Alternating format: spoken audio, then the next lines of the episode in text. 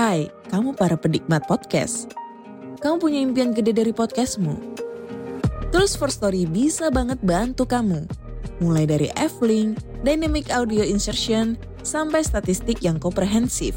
Semua ada di First Story. Gak ketinggalan kamu bisa monetisasi podcastmu lewat iklan dari First Story Ads yang bisa kasih kamu penghasilan dari setiap place podcastmu. Yuk gabung sekarang dengan klik di firststory.me. Sekali lagi, klik di firststory.me. Mari kita bawa mimpi podcastingmu menjadi kenyataan. Apa kabar Mbak Dwi? Alhamdulillah baik Mang. Sehat-sehat ya? Alhamdulillah. Oke, terima kasih sudah mau berkisah di Malam Mencekam, bagi-bagi info tentang dunia mistis nih ya, dunia gaib. Baik, malam hari ini Sobat MM, semoga semua dalam keadaan sehat walafiat bersama Mang Ei dan tim untuk mendengarkan kisah dari Mbak Dwi ya. Ini kisahnya tahun 2017 ya Mbak Dwi ya. Betul. Jadi waktu itu ngontrak rumah. Mm-mm. Jadi rumahnya kenapa itu angker? Iya, jadi awalnya sih nggak tahu kalau rumah itu angker karena eh, rumahnya juga bagus, Mang. Jadi kita sekeluarga tuh memutuskan pindah ke rumah itu dari rumah yang lama. Hmm. Eh, saya tuh dikasih kamar sama bapak. Kamarnya teh luas lah ukuran Ternyata sekitar. kamar mm, itu serem gitu ya. ternyata kamar itu teh serem. Oke, Mang. tahan dulu kisahnya. Mm. Aktivitas apa Mbak Dwi? Hmm, Sekarang ibu rumah tangga. Ibu rumah tangga. Ah. Nggak bisnis apa? Hmm, paling online shop aja sih ya, Online shop Pak. ya. Oke, baik. Nah, Sobat MM, saatnya kita mendengarkan kisah dari Mbak Dwi yang terjadi tahun 2017 sampai 2019 ya kurang lebih ya. Amun. Di mana Mbak Dwi ini selalu mengalami sakit dan gangguan-gangguan yang di luar nalar. Hmm. Bagaimana kisahnya? Kita dengarkan bersama. Silakan, Ya. Mbak Dwi.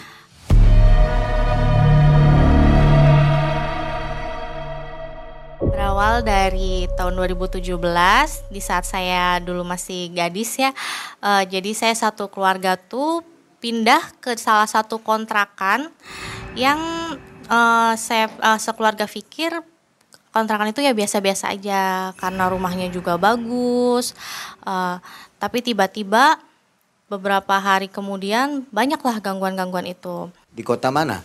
di kota Cirebon. Di kota Cirebon ya. mm-mm. Oke.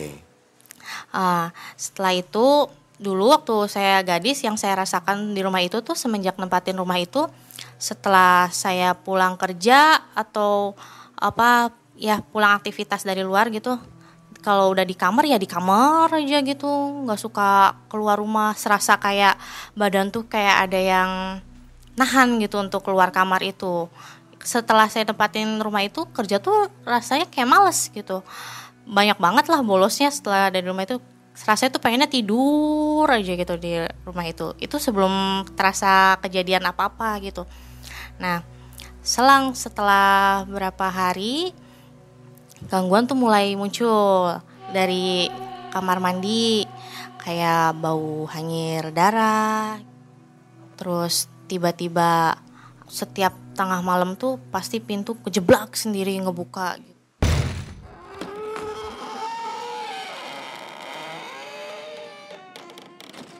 Pintu tuh padahal saya kunci, kunci rapet itu tuh. Tapi setiap jam satu malam itu si pintu tuh kalau misalkan angin mah jeblak gitu ya. Eh, ini mah enggak. Kayak cekrek, kayak ada yang ngebuka terus jeblak gitu buka. Nah si kamar mandi pun sama. Di situ tuh Eh, saya sampai pakai pengharum ruangan apa.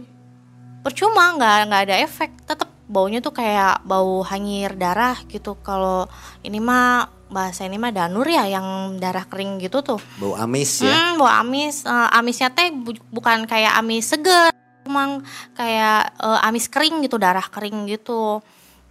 Nah, setelah saya ngalami gangguan kayak gitu, saya cerita ke bapak, Pak, eh, duit teh eh, ini ada gangguan kayak gitu setiap malam.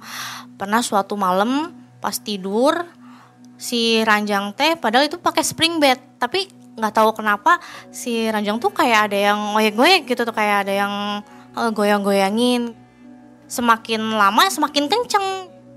So, terus Dwi juga mau manggil bapak gitu asa takut takut sendiri. Terus juga si suara nggak keluar. Jadi kayak berdoa dalam hati aja gitu. Pas doa dalam hati hilang gitu si gangguan tuh. Tapi yang dirasa tuh kayak di da dari arah kamar mandi tuh kayak ada yang mandangin aja kayak ada yang ngeliatin aja kayak gitu. Terus pas tidur beberapa kali ya gitu sering jadi sering ngimpi ada sosok laki-laki yang berbadan besar tapi berparas kayak orang luar negeri gitulah kayak bule gitu putih ganteng gitu. Kayak rasa rasanya tuh kayak ingin menidurin kita gitu mohon maaf kayak pengen menyetubuhi saya gitu. Tapi e, saat itu saya tuh kayak berusaha banget untuk menahan gitu menahan supaya dia tidak menidurin saya. Dan mimpi itu berlangsung berkali-kali bukan hanya sekali dua kali. Sampai e, si sosok itu tuh kayak menampakin diri uh, suatu malam uh, di pojokan kamar gitu teh ada ini bayangan tinggi besar saya kira ya cuma bayangan aja. Pas tiba-tiba kalau di ini dirasa-rasa kok makin lama makin nampakin ternyata ya ternyata badan tumbuh apa badannya tinggi besar badannya bulunya banyak kukunya panjang matanya merah melotot. Oh sampai ngejerit tuh ya Allah astagfirullahaladzim uh, gimana ini bapak? Bapak? Gitu. Kalau pada saat itu saya berani teriak. Tapi ya mungkin bapak kayak ngerasa kayak nggak ngedenger gitu saya teriak karena kan rumahnya juga besar. Saya di rumah itu tiga orang sih sama mama sama bapak. Uh, tapi kakak saya kadang tinggal apa kadang nginep di situ kadang di rumah ini kakek nenek. Kakak saya juga sering banget gitu di situ nampakin gitu ngeliatin kayak di sebelah kulkas gitu sosoknya yang tinggi gede ya seringnya gitu ketemunya sama sosok tinggi gede. Jadi bapak saya tuh berusaha ya panggil orang pintar lah gitu ke salah satu temennya di salah satu pesantren di Kempek. Uh, semalaman ceritalah uh, mang ini uh, tolong uh, saya tuh di rumah banyak gangguan. Jadi si mamang tuh uh, bilang ya udah nanti saya bantuin gitu ke rumah. Jadilah di situ ada kayak ritual kayak dikasih kopi pahit dan kopi biasa gitu ya. Sesajen. Mm -mm, sesajen gitu. Uh, ya saya sih sebagai dulu anak muda biasa ya saya nggak percaya kayak gitu-gitu gitu. Saya pikir ah ini mah cuma mimpi biasa gitu yang belum gimana-gimana ternyata pas setelah pagi harinya si orang praktisi itulah bahasanya ngomong ke bapak atuh dan saya nggak sanggup. Saya nggak sanggup ngadepin ini. E, gimana tuh emang kenapa? kata bapak tuh. Ah iya mah aja luar biasa aja aduh ke badan orang nage pada sakit gitu gitu. Ke badan saya pada sakit semua. E, emang kenapa sih? gitu mang ya itu dia apa sosoknya tuh kayak mau nyerang saya tuh kayak bener-bener pengen ngambil nyawa gitulah. Gitu. Ini tuh kayaknya sih suka sama anaknya Mang Dadan gitu gitu. Ah yang bener gitu. Nah, nah di saat itu bapak saya belum percaya tuh Mang. Ya udah jadi berjalan aja tuh berapa bulan. Nah singkat cerita bapak saya tuh karena saya apa namanya diem aja di kamar apa gitu ya nggak mau keluar terus juga dengan cerita-cerita kayak gitu. Jadilah bapak saya tuh inisiatif uh, dinikahin aja tah kemarin. Uh, supaya nggak ada gangguan kayak gitu. Kan disinyalir tuh si sosoknya tuh kayaknya suka gitu sama saya nah, terus jadi tuh diadain tuh mau diadain pertunangan. Jadi setelah kejadian itu jadi murung Mbak ini jadi murung uh, hari-hari. Ah, murung. Terus saya juga sering kayak ya mohon maaf kayak ngelawan orang tua gitu. Bahasanya saya tuh kan masih muda kenapa harus cepat-cepat nikah? aneh ya, kelakuannya kayak bener-bener ini aja lah eh, nggak uh, mau sebenarnya nikah muda tuh gitu. Tapi bapak saya terus-terusan maksa gitu. Kebenaran saya juga udah uh, punya pasangan punya pacar gitu. Jadi pacar saya disuruh ayo tuh buruan di ini diikat dulu tak gimana. Nah setelah udah deal gitu tanggal pertunangan di situlah banyak kejadian. Emang saya tuh kayak sakit jadi setiap saya mau halangan di situ tuh mohon maaf kalau mau mm, halangan gitu tuh kayak rasanya tuh sakitnya tuh kayak bener-bener sakit banget. Jadi bukan hanya sakit perut biasa yang biasa orang alamin gitu ya. Ya bener-bener kayak muntah-muntah terus badannya bener-bener kayak sakit gitu sampai harus ke dokter aja kalau misalkan mau halangan. Dan sebelumnya saya nggak pernah ngalamin seperti itu. Kalau halangan ya halangan aja biasa. Uh, sakit perut sakit perut biasa. Paling gak sehari juga sakit perut sehari dua hari sembuh nah kalau ini enggak di saat sebelum halangan dan setelah halangan itu malah makin menjadi kayak banyak suara-suara dari kamar dari kamar mama yang uh, kosong mama ceritanya si mama sama si bapak tuh lagi ke Pangandaran gitu lagi pergi. Terus saya tuh tidur di ini di apa di ruang TV Mm-mm, sendiri gitu. Terus saya kelihat ke kamar tuh pikir tuh nggak ada apa-apa. Eh taunya sih ada kayak uh, bayangan ngelayang gitu tuh. Bayangan ngelayang tuh kayak pakai baju putih panjang kayak mukena gitulah. Tapi si nggak ada kakinya kayak ngelayang betak tak tak gitu. Terus astagfirullah apa ini tuh ya?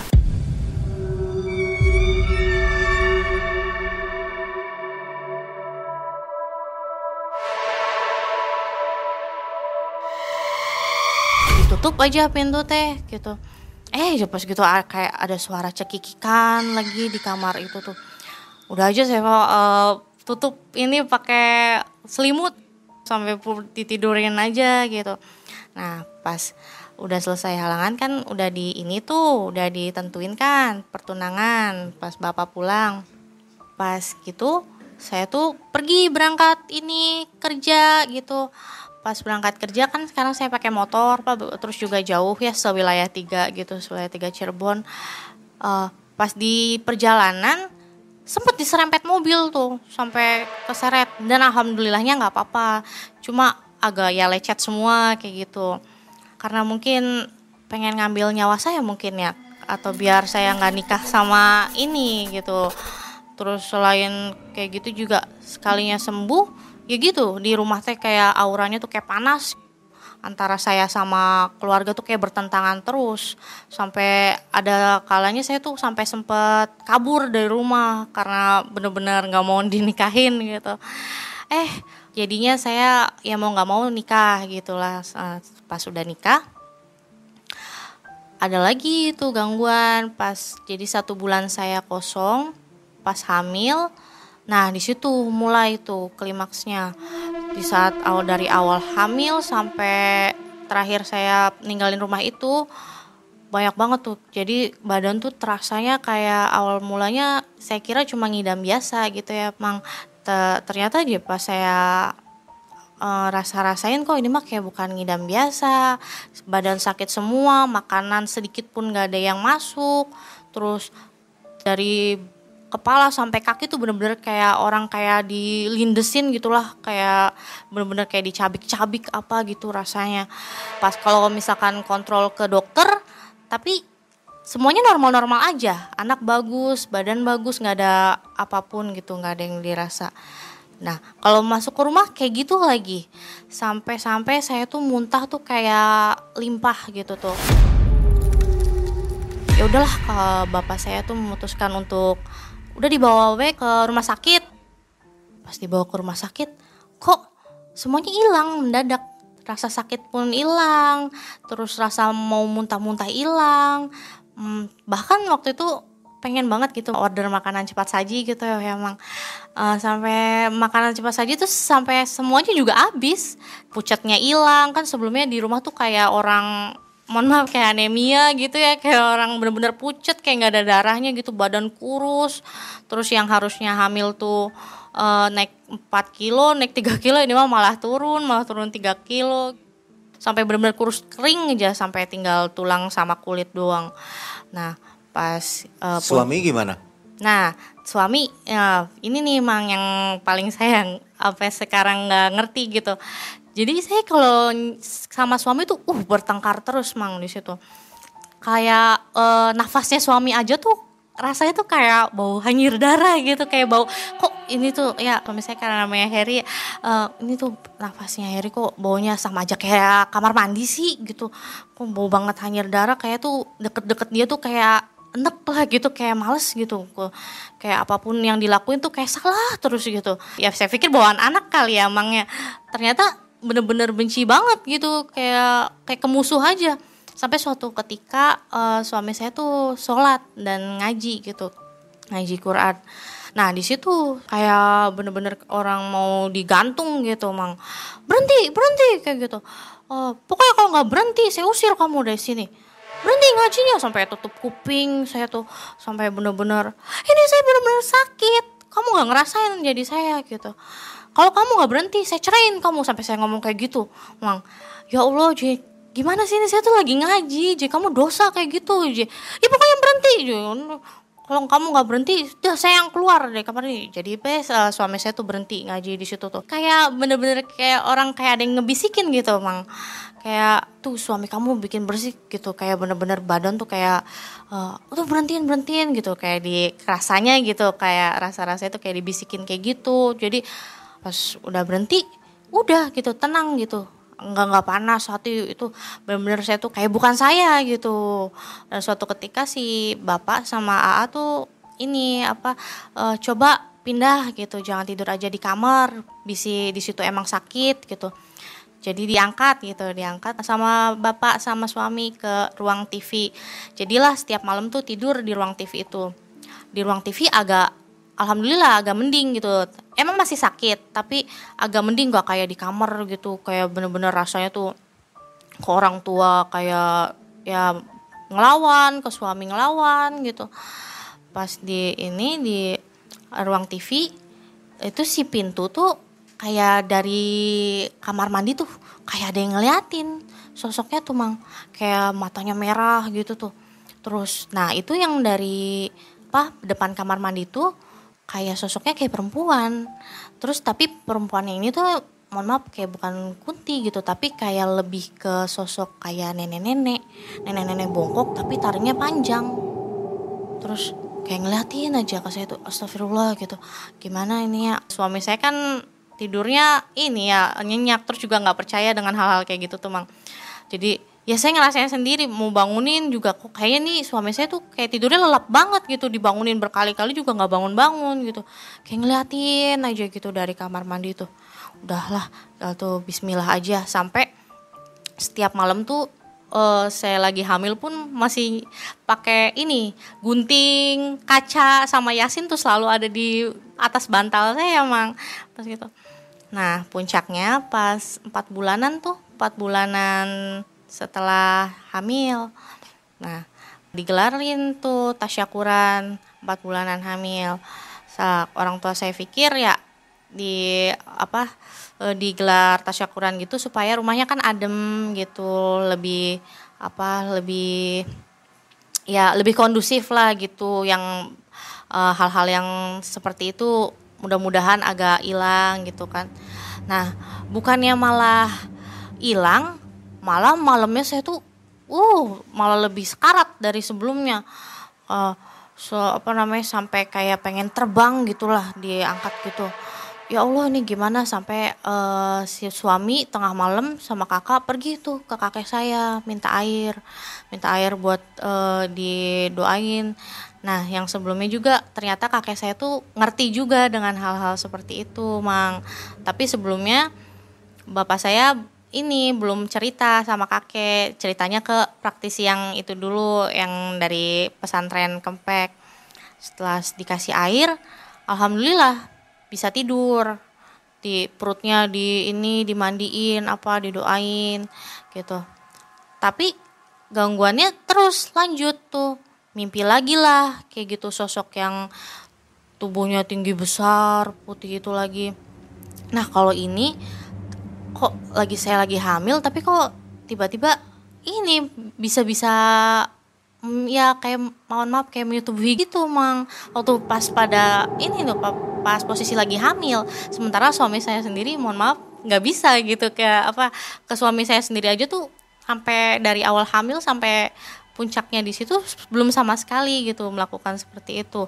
Kok kayak gini gitu pas habis 4 bulanan mau ini lagi sempat mau dirawat lagi tuh mang gara-gara sakitnya karena terus-terusan gitu sempet bapak saya tuh kayak inilah uh, ada suatu insiden gitulah agak nyentak gitu ke saya.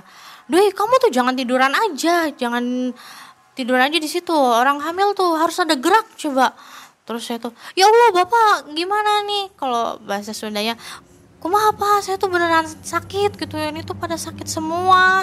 Uh, saya tuh bener-bener nggak bisa bangun pak. Ini tuh badan tuh jangankan untuk berdiri gitu ya.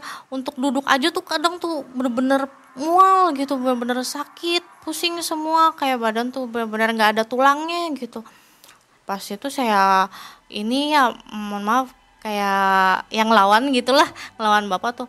Kayak sampai nangis ngejerit sampai ah nangis bener-bener nangis di situ nangis kejer sampai tetangga pada tahu kenapa? gitu. Padahal sih ya sepele gitulah halnya. Tapi uh, jadi suasananya tuh kayak panas terus tegang terus di situ tuh. Puncaknya pas ini pas mau tujuh bulanan lagi pas mau tujuh bulanan di situ saya muntah-muntah lagi muntah-muntah darah lagi segeblek-geblek kayak padahal di situ makanan belum sama sekali masuk. Itu perut keadaannya bener-bener kosong. Kok bisa gitu pada heran. Uh, wih kamu kenapa? Ya muntah pak. Ini lu nggak kuat pisan. Sampai digotong dipapai semua ke kamar mandi. Sampai muntah darah kayak gitu. Ya udah dibawa lagi aja ke rumah sakit. Pas dibawa ke rumah sakit alhamdulillah malah hilang lagi semua Nah, pas itu berarti uh, si suami sama bapak tuh ya udah sekarang mah udah ditirakatin aja ke kakek gitu. Ditirakatin ke kakek. Jadi diapain, Pak? Ya udah nanti kakek dibawa ke sini. Pas kakek dibawa ke situ saya diajiin kasih air dimandiin kalau itu mah bahasanya di rukiah gitu ya proses rukiahnya jadi kayak waktu saya tiduran saya di ngajiin gitu sama kakek terus uh, sama suami semua juga pada ikut ngayasinin gitu ng ngajiin semua. Uh, di situ saya tuh bener-bener kayak badannya ya bukannya malah enak malah kayak gulang guling gulang guling. Aduh wah saya di situ jerat jerit mang. Saya bener-bener kayak meja apa gelas semua tak lemparin semua. Terus gitu. Berhenti berhenti ini saya nggak mau kayak gini. Terus sadar nggak sadar gitu. Ini ini aduh nggak enak pisan. Kayak pengen berontak gitu tapi nggak bisa. Tapi uh, ya udah pas uh, di Rukia sama kakek diraupin tuh. Hmm, diraupin terus dikasih uh, si perut tuh dikasih air semua. Sebadan badan disuruh mandi terus uh, wi kamu tuh kayaknya kudu puasa jadi puasa dulu aja puasa ini aja hari lahir aja buat ini sambil dikasih apa teh namanya tuh kalau itu si wiridannya gitu. Coba wiridin ini insya Allah bakalan lepas. Jadi katanya sih kakek juga dimimpiin sama sosok itu malamnya tuh. Kamu jangan ganggu saya jangan usik saya gitu ya saya bakalan ngusik kamu kalau kamu ngeganggu cucu saya. Masalahnya ini nyawa. Kamu ngambil nyawa cucu saya gitu kata kakek sayanya tuh. Saya suka sama cucu kamu kayak gitu. Saya mau cucu kamu jadi pendamping saya gitu kata dia. Terus kata kakek jangan jangan seperti itu. Kalau kamu mau seperti itu kamu lawan dulu saya. Dan ternyata alhamdulillah kakek bisa ngatasinnya gitu mang. Terus berhenti itu pas ngajian. Jadilah diskusi tuh sama keluarga. Dan iya mah si budak teh disukain sama makhluk itu makhluk apa pak? Ya ini je genderuwo terus juga di sini tuh yang bapak lihat mah karena kan manggilnya bapak ya ke bapak saya tuh kakek tuh. Yang bapak lihat di sini tuh kayak ada kerajaan gaib keluar masuknya uh, jin gitu. Nggak cuma satu tapi kebetulan di sini ada jin yang suka sama anak kamu jadi suka sama si Dwi. Karena kan dari gadis di sini terus banyak apa ya uh, diem aja di kamar apa gitu meren disukain apa gitu. Jadi di sini tuh nggak cuma satu sosok dan ya ada itu juga kayak anak kecil terus nenek-nenek bongkok. Jadi di situ kayak ada satu gundukan tanah jadi zaman dulunya. Itu tuh kayak kuburan orang tapi nggak tahu itu tuh siapa gitu tuh. Kayak dipendem di situ. Terus gimana pak? Ya udah satu-satunya jalan mah pindah semua dari sini. Mau kita usir pun ya nggak bisa karena ini udah kerajaan gitulah yang udah susah banget gitu diusirinnya. Karena dulu juga sempet ada kata uh, tetangga gitu ya mang di sini juga teh deh dulu teh di sini tuh ada tetangga ya pak udah ada yang ngontrak. Je pak ustad malah je di sini tuh je. Eta teh lagi sholat je sisa jadahnya diambil diterbangin je terbang sendiri. Bener-bener itu mah je. Uh, jadi be jadi gimana? Uh, bu je kata mama tuh je ya satu keluarga pindah semua jadi walaupun ustadz juga jadi mungkin kalau yang pak ustadz itu kan setiap hari ngaji apa jadi si makhluk itu pada berontak. Jadi sampai sholat pun sajadahnya sampai dibalangin gitu bener-bener. Nah, jadi cuma dua bulan ya pindah gitu dari itu. Kalau saya sepas usia tujuh bulan itu karena si kakek nyaranin seperti itu ya udah mau nggak mau kita semua harus pindah tapi ini gimana? Uh, Pak kata bapak saya ke kakek tuh. Gimana ini? Apa bisa diobatin atau enggak si duit tuh? Uh, insya Allah bisa aja tapi ya syaratnya harus pindah. Gitu. jadi uh, tapi ke bawah enggak? Ke rumah yang itu? Enggak aja enggak akan ke bawah aja terus ini juga aja anaknya tuh ya kayaknya anaknya spesial gitu. Saya tuh ternyata saya hamil anak perempuan tapi pas lahir tuh ada tandanya di ini nih memang di punggung tuh. Katanya sih disukain juga sama bangsa begitu. Makanya segimana mungkin tuh makhluk tuh pengen saya mati gitu di situ. Oh entah apa bayinya mau diambil entah gimana gitu bilangnya. Ya itu jadi selain ada itu juga kata kakek tuh sini juga ada jin mata dibilangnya emang uh, sempet sih memang bapak saya juga ngeliat tuh waktu malam-malam ya istilah lagi nyuci piring gitu.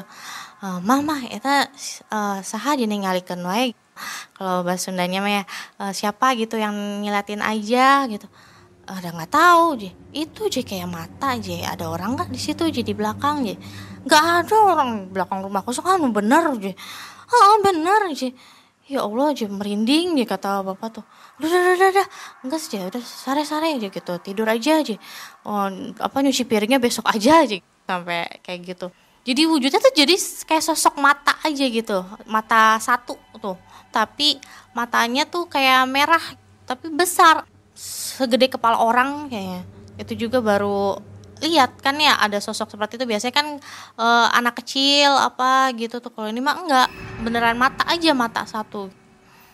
Nah setelah itu berangsur-angsur saya agak membaik tuh mang. Setelah dipindahin tuh. Kalau bahasa ini mah titirah gitu ya. Titirah ke rumah kakek. Ini agak baik agak mendingan. Karena kan waktu pas abis di Rukiah itu masih sakit gitu masih rada sakit. Pas saya udah titirah di rumah kakek adalah salah satu tetangga saya tuh ke rumah. Ceritanya tuh gini uh, namanya Mbak Nani. Uh, si Mbak Nani tuh ke rumah uh, uh, lel lel si Dwi ke mana? Gitu. Ada di kamar je kata si Mbak Nani nggak ada kata mama tuh. Orang lagi di sana di rumah kakeknya. Terus kata si uh, mbak ini ada ada itu di kamar sih nggak ada mbak orang nggak ada. Coba lihat nih saya kamar. Tiba-tiba pas di kamar tuh nangis keluar semua si air matanya tuh sampai merah matanya tuh. Oh sakit sakit gitu.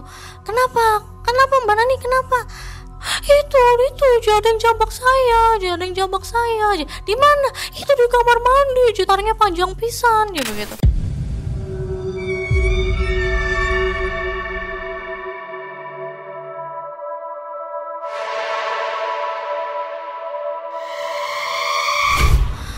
Yang bener sih mbak. Udah duduk dulu duduk dulu Jik minum dulu minum dulu sampai nangis ngeguguk bayi di situ tuh.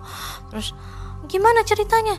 Ya saya kira itu tuh Dwi dia lagi tidur dia. Jadi saya masuk aja aja pas saya masuk tuh si rambut tuh kayak dijambak gitu. Oh saya benar-benar sakit di situ aja sampai itu takut pisan aja ya Allah. Aja itu saya baru aja ketemu kayak gitu sosoknya aja ngeri pisan aja ya udah mana nih sabar apa tenang dulu aja kata mama tuh. Udah minum dulu. Si Dwi mah lagi titira di rumah kakeknya aja oh oh ya udah juga gitu terus lah sampai udah selesai nangis tuh baca doa udah pulang tuh si mana nih tapi si mama sama bapak masih ada di rumah itu. Nah uh, singkat cerita walaupun saya nggak ada si mama sama bapak diganggu juga malam itu. Kayak ada anak kecil gobrok-gobrok aja pintu. Si pintu kan slidingan gitu ya emang si slidingan tuh sesak sesak sesak sesak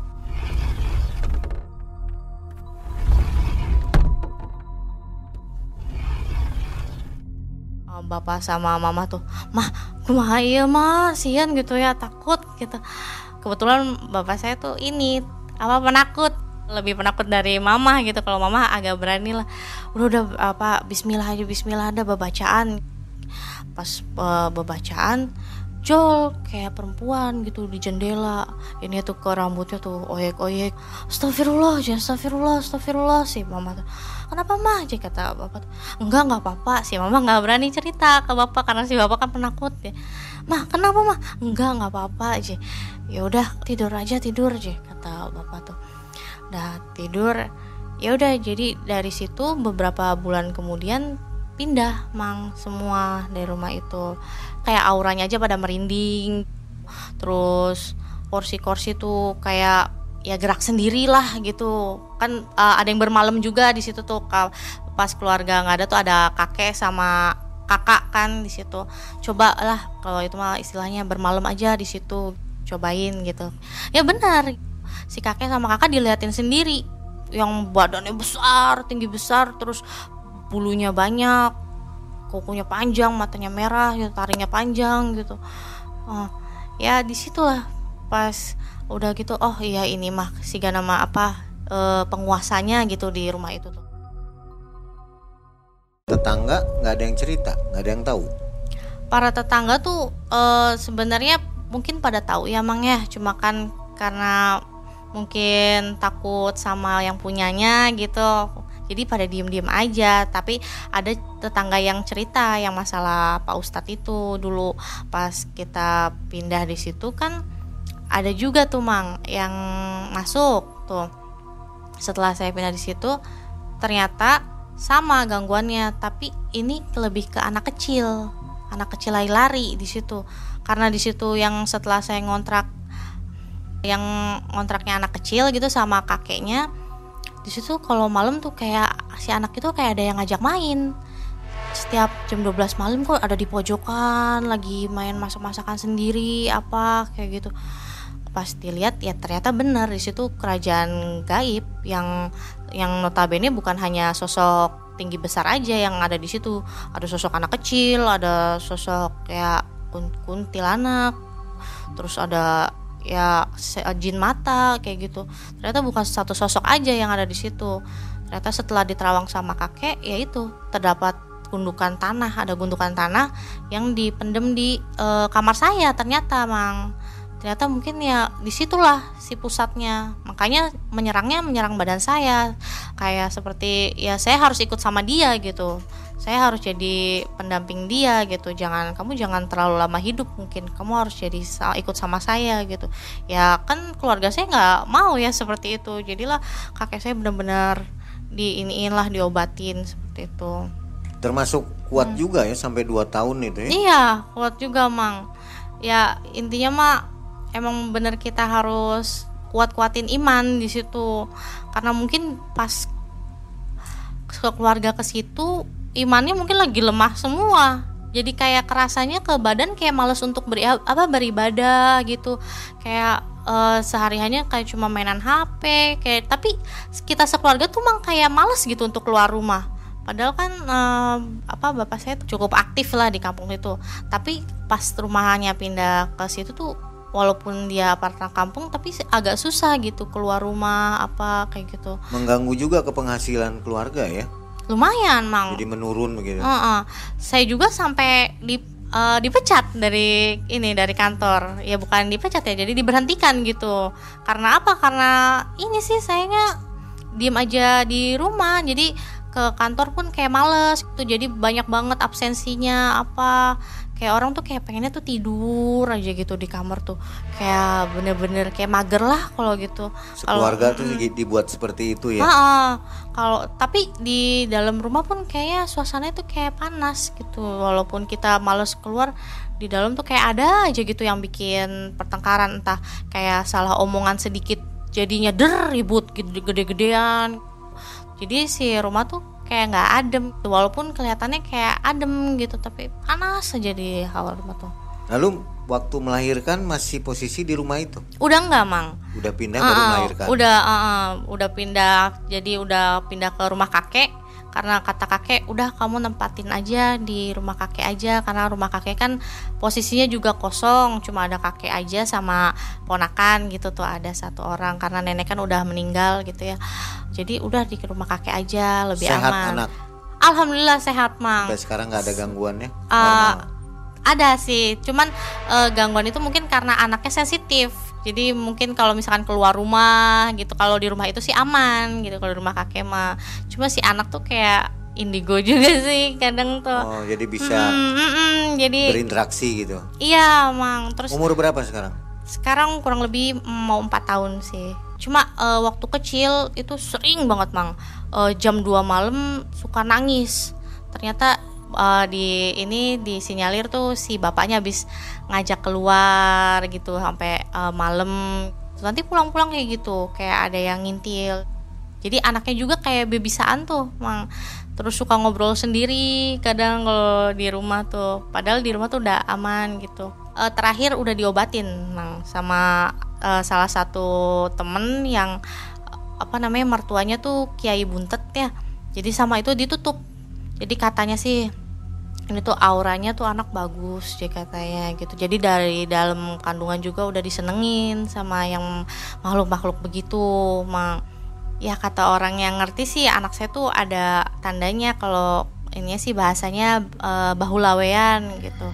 Eh, jadi si anak tuh bisa ngelihat sama apa bangsa-bangsa begitu terus disenengin. Ya namanya juga manusia ya kalau di apa namanya disenengin sama manusia lagi sih ya nggak masalah. Tapi kalau disenengin sama bangsa seperti itu kan mengganggu juga ke kesehatannya.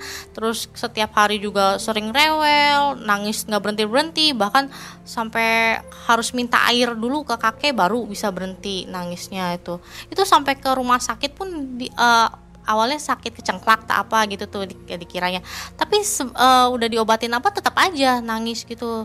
Eh ternyata pas dilihat sama kakek gitu dan orang-orang yang ngerti gitu ini anak tuh lagi main ya sama ya ininya lah gitu makhluk kayak gitu. Dan itu makhluknya perempuan ya emang katanya. Terus sering di pengennya sih diajak main keluar tapi kan karena di rumah ini kan ada benteng tuh sama kakek udah dibentengin dan nggak bisa. Cuman ya gitu kadang kalau misalkan lewat rumah itu kan posisinya emang nggak terlalu jauh tuh mang dari rumah kakek yang sekarang ditempatin tuh. Karena eh, cuma beda ya beda RT lah kalau itu mah kalau misalkan kelewat rumah itu pasti malam ya mimpi kayak gitu mimpi bule itu lagi. Cuma posisinya eh, dia datang kayak mau nindihin gitu ngerep tapi nggak bisa. Sama sekali nggak bisa ini mah kalau di rumah itu kan saya sempat kayak tahan-tahanan gitu nah kalau di rumah ini nggak bisa nggak nggak kayak bener-bener kayak ada yang ngelindungin lah kayak ada yang nyabut gitu tiba-tiba terus alhamdulillah sadar gitu kayak ah ini mah ini kali cuma ke bawa-bawa karena bawa apa lewat rumah itu gitu Pindah ke rumah kakek sampai sekarang udah nggak pernah gangguan lagi. alhamdulillah udah nggak ada Kalau. Mbak Dwi-nya sendiri punya kelebihan apa warisan dari rumah yang tadi? kalau kelebihan sih nggak ada sih mang. Nggak ada ya, udah kembali normal semuanya. udah kembali normal aja. Ya cuman itu aja. Kadang kalau misalkan lewat situ lagi kayak entah kebayang-bayang atau gimana ya pasti aja ke mimpiin gitu sosok-sosok kayak gitu lagi. Gimana kondisi rumah itu sekarang? Kondisi rumah ini kosong sih sekarang. Udah nggak ada yang mau ngontrak. Udah nggak ada yang mau ngontrak. Yang tadinya kalau saya di situ sekeluarga makan asri gitu banyak pepohonan itu pepohonan kayak mati semua di situ.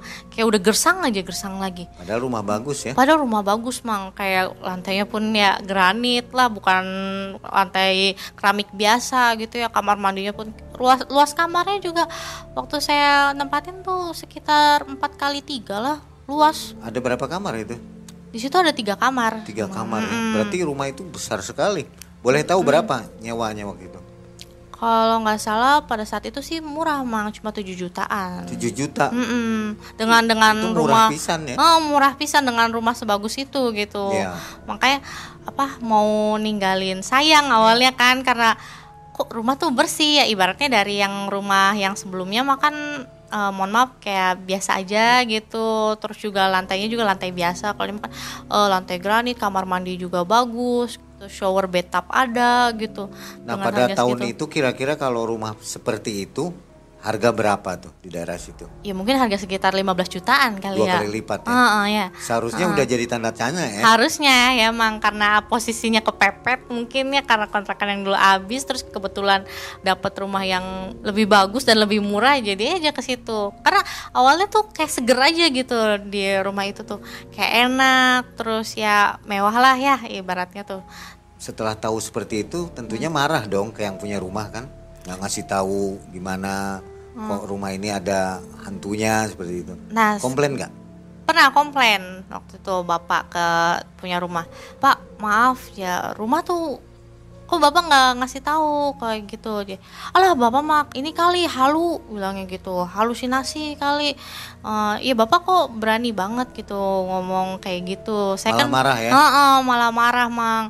Eh, saya kan udah kasihan gitu bahasanya ke bapak. Saya kasih harga murah loh itu. Bapak dapat enggak gitu di mana-mana harga segitu susah kan pak cari harga segitu.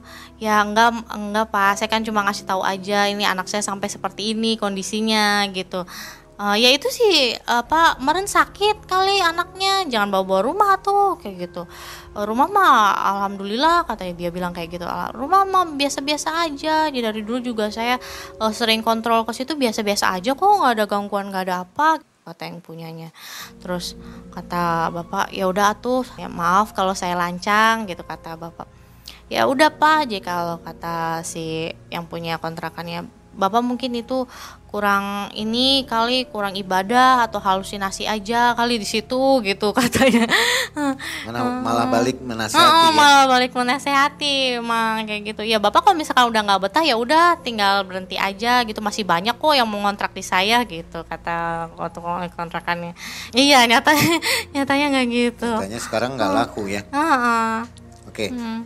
Nah, kira-kira dari kisah ini ada pesan nggak untuk mereka yang mencari rumah?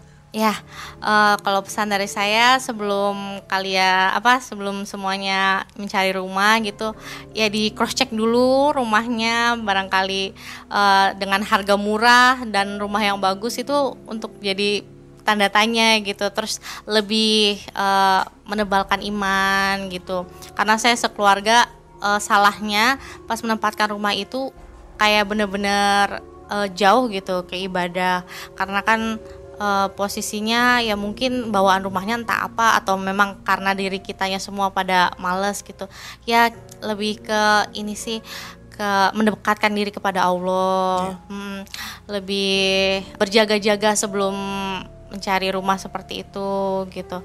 Ada harga ada kualitas lah. Nah, sobat malam mencekam, ada pesan yang baik dari kisah tadi. Jadi berhati-hati memilih rumah ya. Apalagi beli loh ya. Iya, Kalau beli, ngontrak eh, aja ya, harus berhati-hati, hati-hati, eh. apalagi beli rumah. Jadi di cross check dulu. Jangan murah tertarik langsung beli Langsung beli, atau ah. langsung bayar ya. iya betul mang Nanti kejadiannya seperti seperti saya di keluarganya Mbak. ada harga Dewi ada ya. kualitas sih sebenarnya Semoga semua kita terhindar dari hal-hal seperti itu dan tentunya tingkatkan keimanan kita kepada Allah Subhanahu ya wa taala. amin amin Terima kasih Mbak Dwi atas Iya, kisahnya. sama-sama, Mang. Dan sobat MM, itulah akhir dari kisah ini Mang Ai dan tim undur diri. Hmm. Assalamualaikum warahmatullahi wabarakatuh. Waalaikumsalam warahmatullahi wabarakatuh